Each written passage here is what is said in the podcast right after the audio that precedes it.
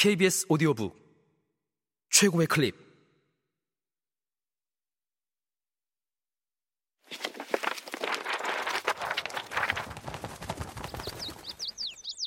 KBS 오디오북. 수용소 군도. 알렉산드르 솔제니친 지음 아마도 나는 누구나 쉽사리 상상할 수 있는 가장 손쉬운 방법으로 체포되었던 것 같다. 매달리는 친척들의 손을 뿌리치고 나를 연행한 것도 아니고 귀중한 가정생활로부터 나를 강제로 떼어놓은 것도 아니었다.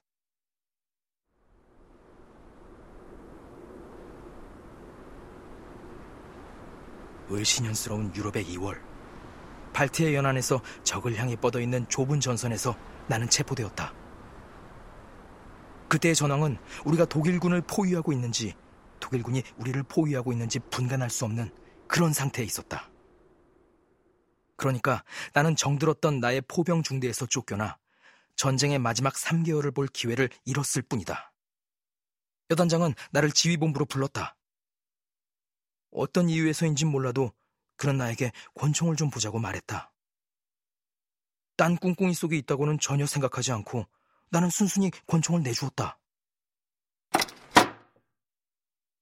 그러자 벼랑간 한쪽 구석에 부동 자세로 서 있던 방첩장교 두 사람이 몇 걸음 만에 방을 가로질러 달려오더니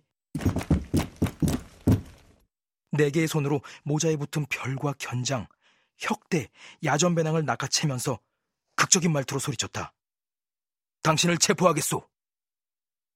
머리에서 발끝까지 찌르는 듯한 고통을 느끼면서도 내가 이때 외칠 수 있었던 것은 나를?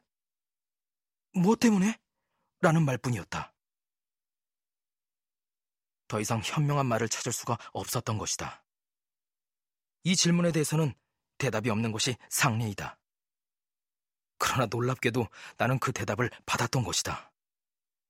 내가 여기서 이 말을 강조하는 것은 우리나라의 관습으로 보아 너무나도 예외적인 일이었기 때문이다. 스메르시 대원들은 나의 몸수색을 끝마치자 배낭과 함께 나의 정치적인 사색을 적은 비망록을 압수했다.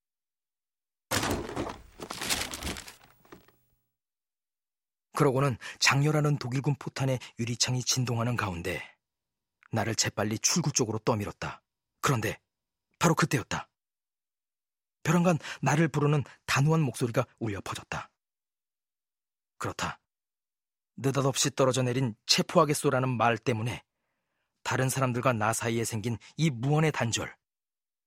이미 어떠한 소리도 스며나올 것 같지 않은 이 방어선을 넘어 꿈에도 생각지 못했던 여단장의 목소리가 들려온 것이다. 솔제니찐, 이리 오게. 나는 몸을 획 돌리며 스메르시 대원의 손을 뿌리치고 여단장 쪽으로 걸음을 옮겼다.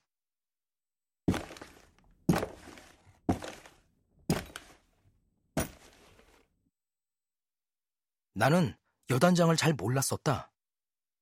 그는 나와 평범한 대화를 나눌 만큼 겸손한 태도를 보인 적이 한 번도 없었기 때문이다.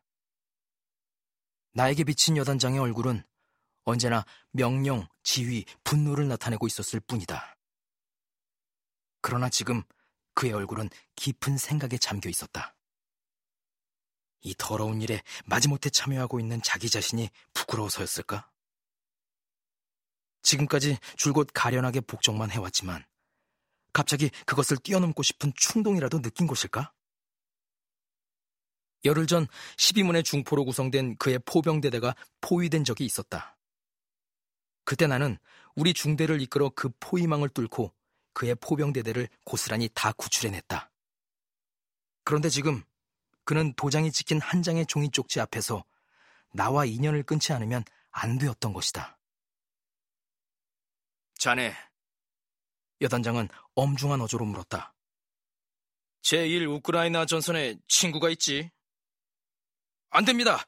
당신에겐 그럴 권리가 없습니다. 방첩대의 대위와 소령이 여단장인 대령에게 소리쳤다. 사령부의 참모장교들은 유례가 없었던 여단장의 경솔한 행동에 자기들도 말려들까봐 두려웠던지 겁에 질린 얼굴로 한쪽 구석으로 움츠러들었다. 그러면서도 정치부 장교들은 여단장에게 제출할 자료를 준비하고 있었다. 그러나 나는 그것만으로도 충분했다. 나는 학창시절 친구하고의 서신교환 때문에 체포되었다는 것을 곧 알아차렸다. 그리고 나에게 앞으로 어떤 방향에서 위험이 다가오리라는 것도 알 수 있었다. 자아르 게오르기에비치 드라프킨 여단장은 그쯤만 해두고 나를 내보낼 수도 있었으리라. 그러나 그러지 않았다.